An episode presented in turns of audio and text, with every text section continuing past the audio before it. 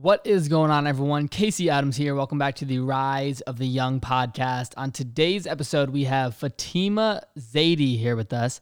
Fatima is the co founder of Quill, the world's first one stop marketplace where podcasters can find vetted expert freelancers who will save them time, improve their podcast quality, and help them grow their audience. She comes with over a decade of experience in scaling startups.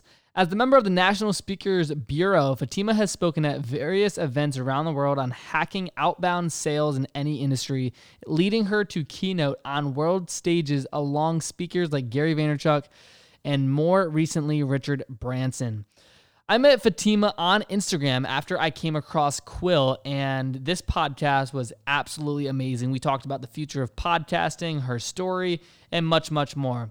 So, before we get into the episode, please take a moment to share this episode with a friend. Leave a rating and review on iTunes. Every rating goes a long way. So, please take 10 seconds out of your day and do that. It means the world. And with that being said, enjoy today's episode with Fatima Zaidi. What is going on, everyone? Welcome back to the show. Today we have Fatima Zaidi here with us from Quill and the Listen Conference. Thanks so much for coming on, Fatima. Thanks, Casey. It's great to be here. So, we connected, I would say this week, and I was just intrigued by everything that you've built at Quill. And for those that aren't familiar with what Quill is, I'd love for you to give a quick rundown on the software that you've built in the podcasting industry because it's quite remarkable and I'm super excited to talk about it. Thank you. Yes, it's very exciting times in this emerging medium. So, Quill is the world's first marketplace for podcasters, uh, where, you know, if you're an indie podcaster or a brand looking to start a show or even outsource elements of your existing show, we are your one stop shop. We have both the tech marketplace side where you can go on and hire freelancers. Um, at a range of different price points for whatever ad hoc services you might need. So, very similar to Fiverr, Upwork. Uh, but we also have a full service agency production house where we work with large corporate and startup brands to create their own shows. Um, and, like you mentioned earlier, we also own the Listen In Conference, which is the world's first enterprise podcasting event. So, a few different things going on uh, at Quill, but it's been really great to see all of the growth in this in this medium. Totally. No, that, that's amazing. And I want to ask, how did you get involved with the podcasting industry? Well, it's definitely a very green industry. What are we at? 1.2, almost 1.5 million podcasts on Spotify. Yep. So it's definitely very new. I used to own an agency, and um, I would say in the last year of owning this agency, I saw a massive trend with brands moving aggressively into the podcasting space. And I think almost for 12 months, it was always you know me scrambling to pull together freelancers and just really getting like in there to create really good content for brands. And eventually i was like you know what? There's a gap in the market. So i decided to productize our services and that is how quill was born. Very cool. And um, i know that we briefly chatted about it before the podcast but you started quill this year in 2020 correct? I sure did. That is amazing. You guys have so much progress. Like what, what was that from starting point to now? Like where did you guys focus right when you launched? And what was that launch strategy like it's it's so funny. Everybody plans and they plan and they plan before they launch mm-hmm. and I mean, who really gets to stick to their plan? At least not this year, because 2020 was a write off with yeah. the pandemic hitting. So we launched in February, and then the pandemic, everything went into lockdown March 13th. So we had probably one normal month. And when I say normal, take it with a grain of salt. But it was definitely a little bit of an emotional roller coaster. We went from launching and having a few months of runway. We were almost we were at term sheets with investors and then the pandemic hit and overnight we were like okay we have to push our conference and refund all of the tickets. And you know we, our event was supposed to be june 24th Oh, and oh, everything wow. was done. We had worked, we had done everything up to that point. We're ready to go. And then the pandemic hit. So we were like, we have to push our conference, which was going to be a large source of our capital for our yep. first year. We realized that our investors were pulling out because of the pandemic. Everyone had been impacted. And so you know, there was a point in March where we had a couple weeks of runway left, and we were wow. like, "Is this going to be like the shortest launch and exit of a company?" and what ended up happening, we just got really creative. I was like, "Look, I can either go out and raise capital, which could take a year." in this landscape or yeah. let's just start creating really good podcasts for brands and you know, with the pandemic, I think a lot of brands started seeing the opportunity because events and videos yep. and there's just so many marketing tactics that had been put on hold. And it was like the wild, wild west. And when we started launching the service side of our business, we decided to just funnel that revenue into the product side. And then those investors came back a few months later and we said, we actually don't need the money anymore. Very cool. That's so awesome. And, I think that's a valuable lesson there. Like for a lot of founders that are out there looking to either raise capital or they have, like, what's your experience with raising capital and what would you, what would your advice be for entrepreneurs out there that are looking to do that? Well, I think we do a really good job of profiling and hyping up companies that manage to raise capital at the early stages of their company, but we don't nearly do enough of a good job of, you know, profiling and championing the companies that manage to bootstrap from day one. Yeah. It's way harder to get scrappy and to get creative without raising outside investment. And for me, you know, I wanted to be cash flow positive from day one. Like my background is sales and for me yeah. it was I don't want to raise a million dollars in seed round funding, give a huge chunk of my rev- uh, my equity away, and not be in there in the trenches with my customers. I feel like when you have the money just handed to you, you're just a lot less careful about spending it. And yeah. It was just, you know, I would say that if I had taken on investors in the early days, it would have been very, very like just I would have, you know, jumped the gun. I mean, now we don't need that money, and I managed to keep all of the equity, and we just acquired a company. So it, the growth has been really great for us, and I feel like it was a huge learning experience and a blessing for me that the investors did pull out when they did because I had to reimagine and pivot in the immediate future, and that ended up being really good for us. Very cool, and um, I know that you said you recently acquired a company, and that that's what obviously connected us, Origins Media House. Mm-hmm. And I talked to their team. They're like, "Yeah, we just got acquired." And I was like, "That's super cool."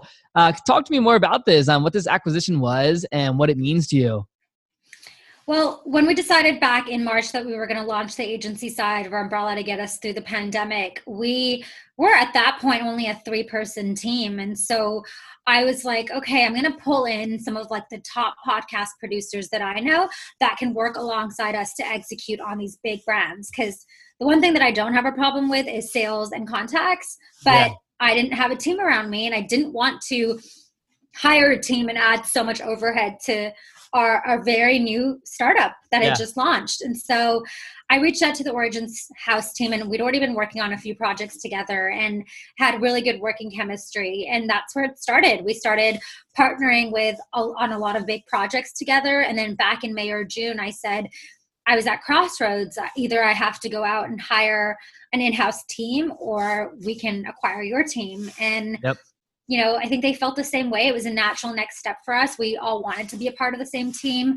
Uh, we all come from very different backgrounds and skill sets. We're a very diverse team. And so I think the wide array of expertise just sort of created the the perfect agency for for companies yeah. that didn't want to go out and spend you know $40,000 an episode like Pacific Content and Gimlet but they had an experimental budget and wanted really good producers and creative artists and sound engineers to create a podcast for them. Yeah, yeah, no, very cool. And um, regarding like helping launch a company's podcast, I, I do some of that on the side as well when it comes to laying out the content strategy and helping the, from the creative aspect what would you say creates a good show a good podcast for an organization? Because i know um, it, it, it, comes down to the strategy and the content right? There's a million plus shows and to get someone to listen for 30 minutes an hour it takes it takes you know great content to have someone stay that long. So in your opinion like what do you guys take the client through that you can talk about when it comes to laying out a good show that can actually build a listenership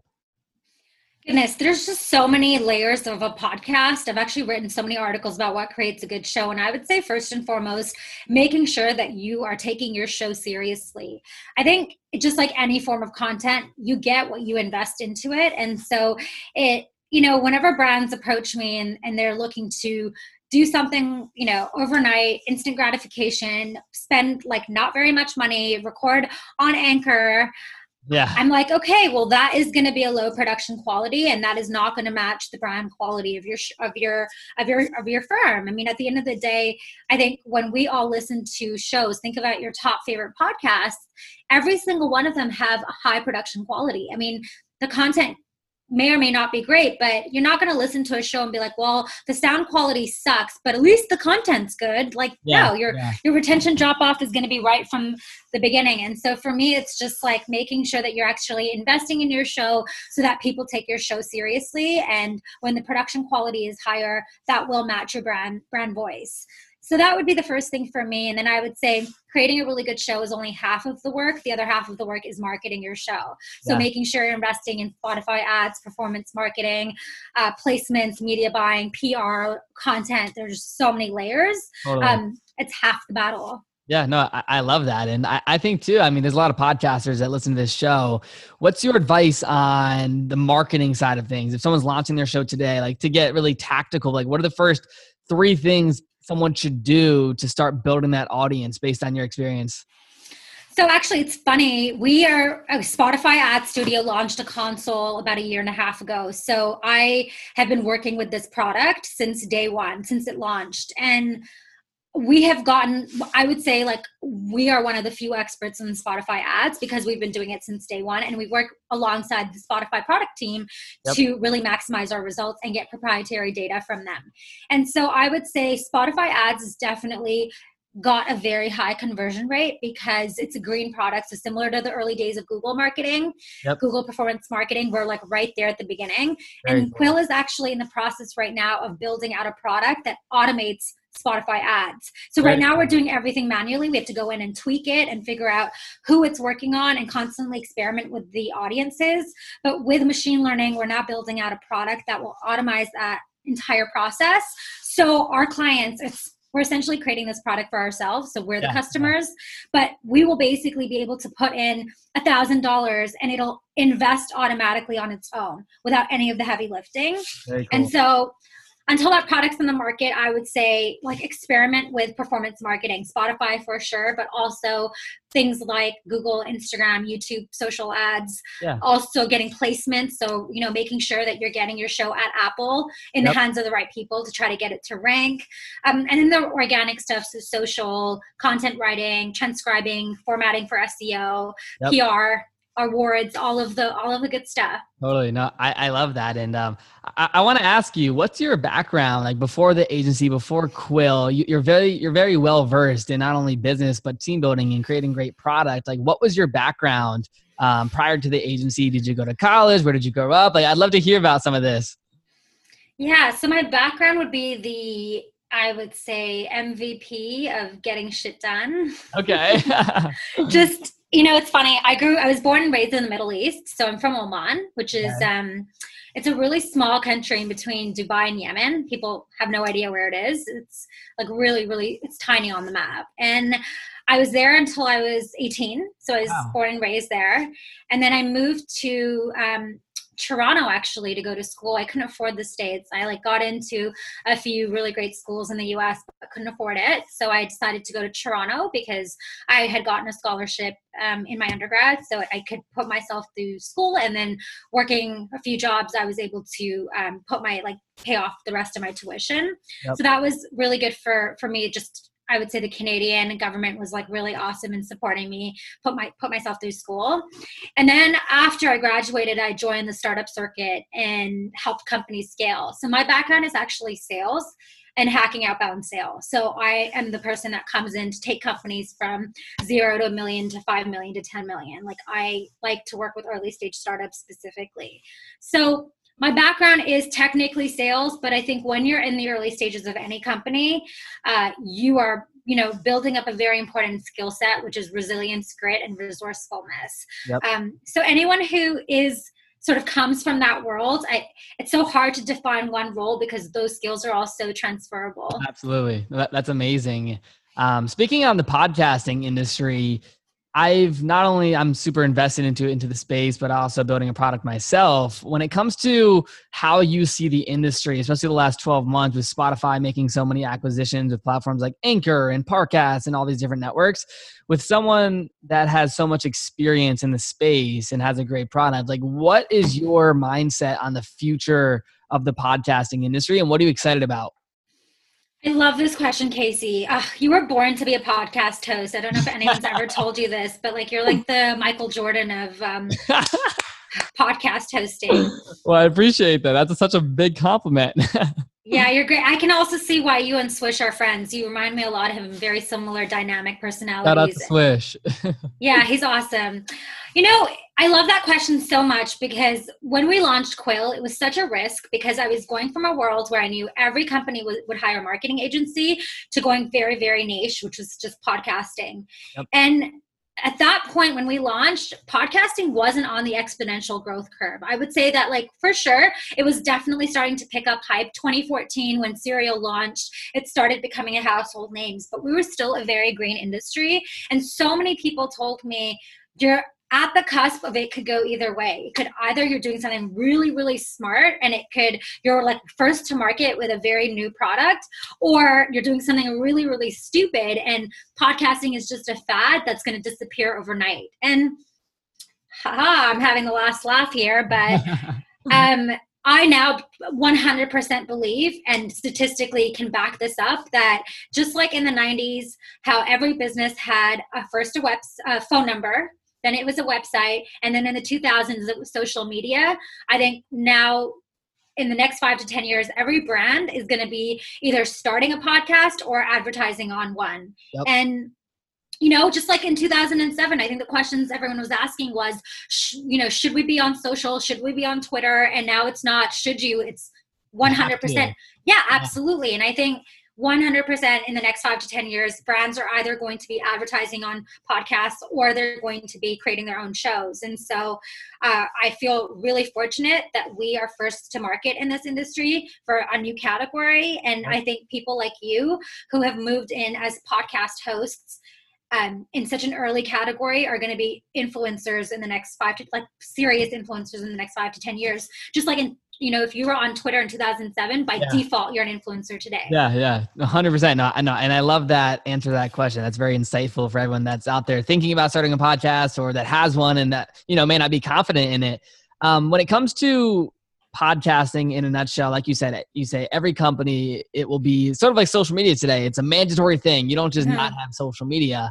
Um, when it comes to brands and podcasts versus like individuals like myself and talking to my audience what do you think the difference is when it comes to the approach? Is there a difference? And what's your thoughts on that?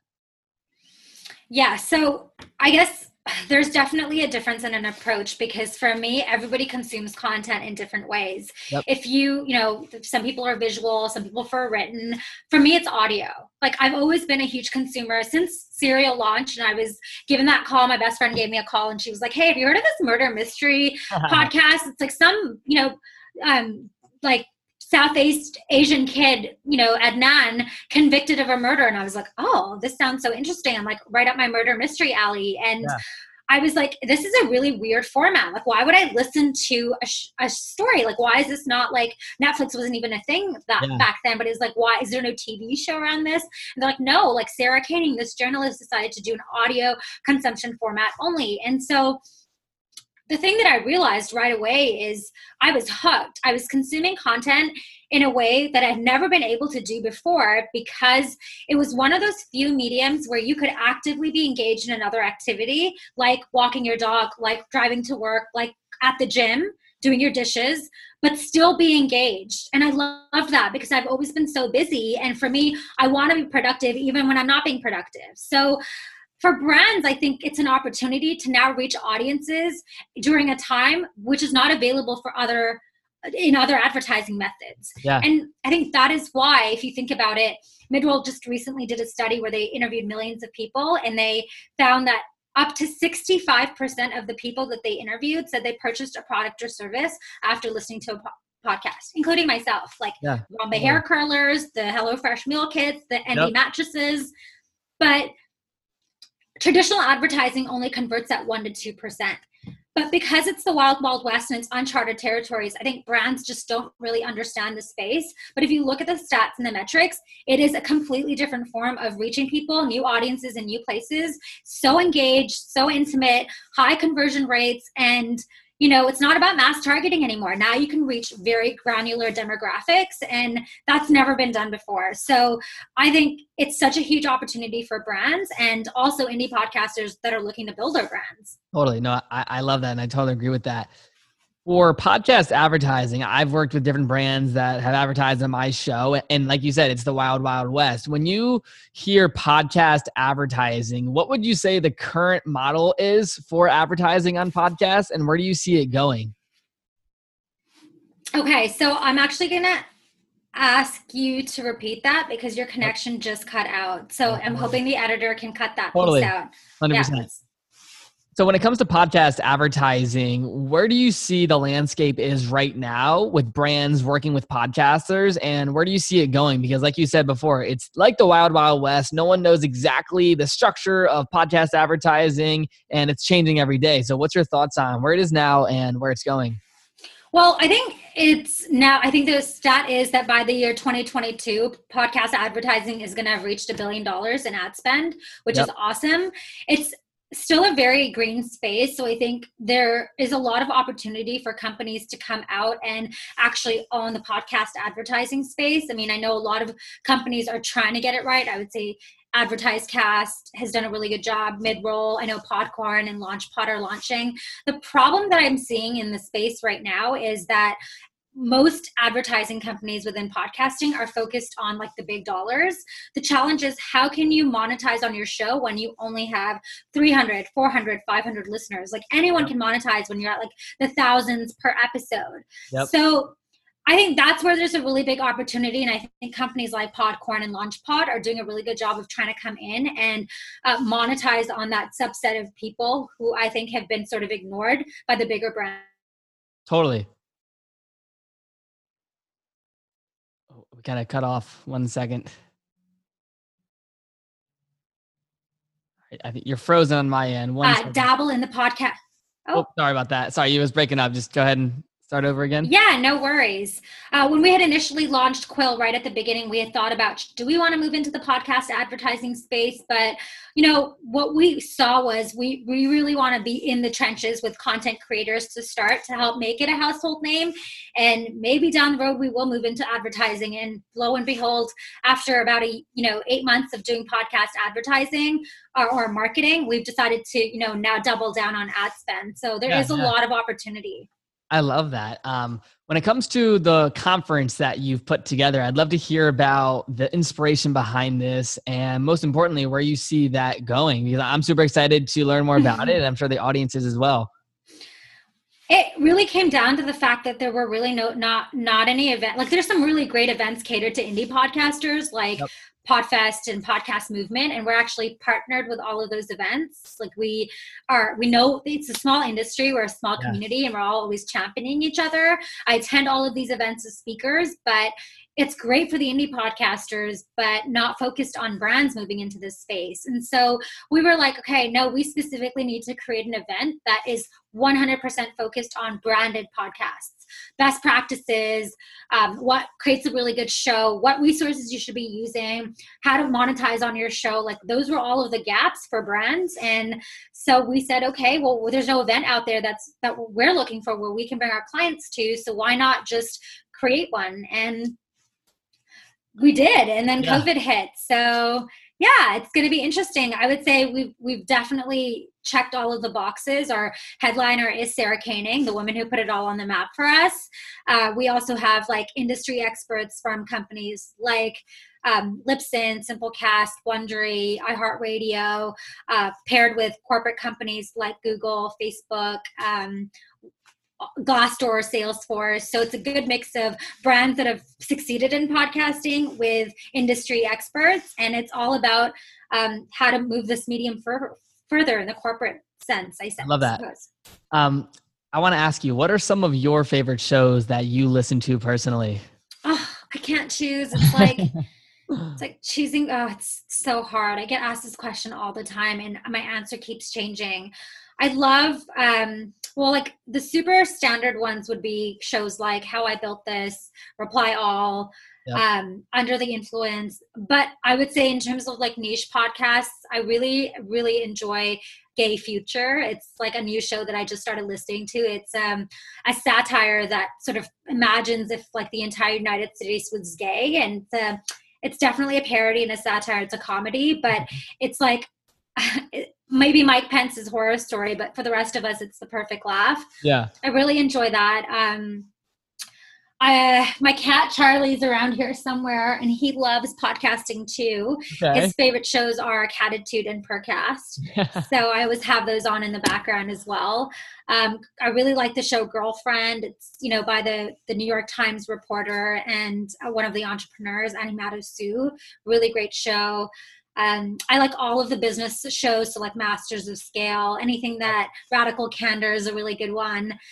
I, I can't. I honestly consume ten shows a week, so Yeah, I, I, yeah. I can't pick between them. I love that. When it comes to the way you listen to shows, I, I know there's a lot of different ways with Spotify and Apple and all these different listening platforms. Where you, how do you personally listen to a podcast and why?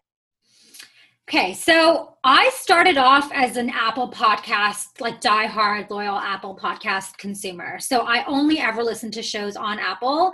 And then I switched over in the last six months to Spotify, and I have my reason for it. Okay. The one thing that I really am, I would say, irked by is the fact that Apple hasn't introduced an ad console yet. So you can't advertise on Apple Podcasts, which I find extremely frustrating because 85% of the downloads are on Apple Podcasts, yet you can't target those people. Yeah. So purely from like a loyalty standpoint, I switched over to Spotify because I was like, they are doing everything that they can to support the podcasting industry. So I want to support them back. And so now I'm a Spotify user exclusively for podcasts. Um, we do all of our advertising on Spotify and we have really great results. So I want to support them back because they've helped move this medium forward. And I probably send Apple an email every week being like, yo guys, like, why are you not doing this? And I think for them, because they make so much money off of all of their products and services that this is like a drop in the bucket for them. So it's not worth their time to focus on podcasting, which honestly just blows my mind. yeah, totally. But you know what? Until they come out with an ad console, I'm like a diehard Spotify fan now. I love that. And, and I can totally agree with you. Like, probably as soon as Spotify launched their charts, I actually bought Spotify Premium and I started listening on there. And, and that's something I say because I'm like, hey, it's just, it's a better experience in my opinion. And I, I can definitely say as well, there's dozens of people I know that have recently switched. And funny enough, I was on this app called Clubhouse the other day and I was talking with um, the head of uh, Spotify podcast and we were just talking about how they've transitioned and how they started putting Is so much Is this by any chance Derek or Kiara? Um, I don't remember his exact name. It, it's a guy. I'll have to. I was just messaging him on Twitter. It was. So I work really closely with the Spotify product team as well. And I have to say, the podcasting team, and I have to say, what's his name? Derek? Uh, no, Sep. Oh, S-E-P. Yep. So I have to say that's the other thing that I just love is they're such a joy to work with. They are such a wonderful group of passionate people. And that makes a difference too. That's how you build brand loyalty. Yep, absolutely. Um, speaking on just podcasting in that show I have a, a couple more questions before you wrap up, and that is with Quill and the inspiration behind it. Like long term, I know that you said you have the core focus of um, you know connecting the experts to help individuals build their podcasts. Like for, for anyone listening out there that still may be confused on hey how can they personally um, work with quill and how can they learn more about it? Like what's the best place to go to to learn more about it? And most importantly who would you say your target client is for this type of service?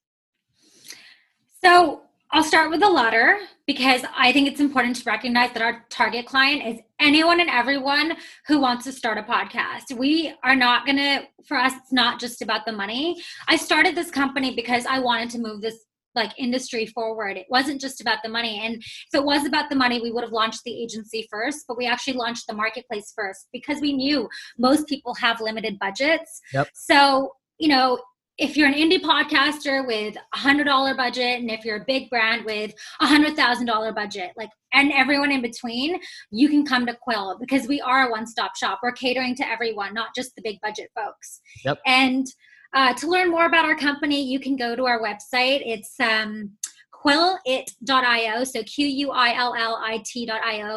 quill.com and quill.ca were taken. Damn the office supply company. They bought out all the domains.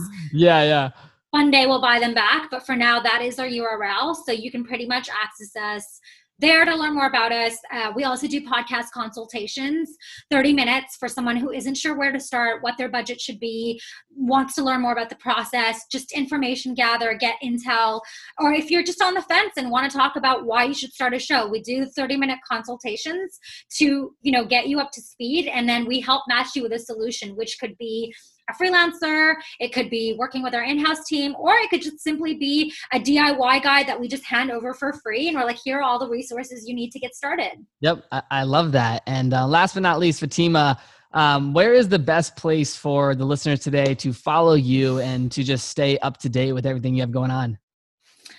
Um, so I'm pretty accessible across all channels, a true millennial um, on all of the platforms. So if you're going to tweet or Instagram, like Zaidi A Fatima is my handle. Uh, you can follow me through Casey. If you're following him, I follow him too. Yes. um, LinkedIn, Fatima Zaidi uh, Facebook the same. I'm like on all the platforms, even TikTok. So love it, love it. Well, Fatima, thank you so much for coming on the show today. It was such a pleasure to have you on. Thank you so much for having me, Casey, and I'm really excited to hear you speak at our conference. Thank you.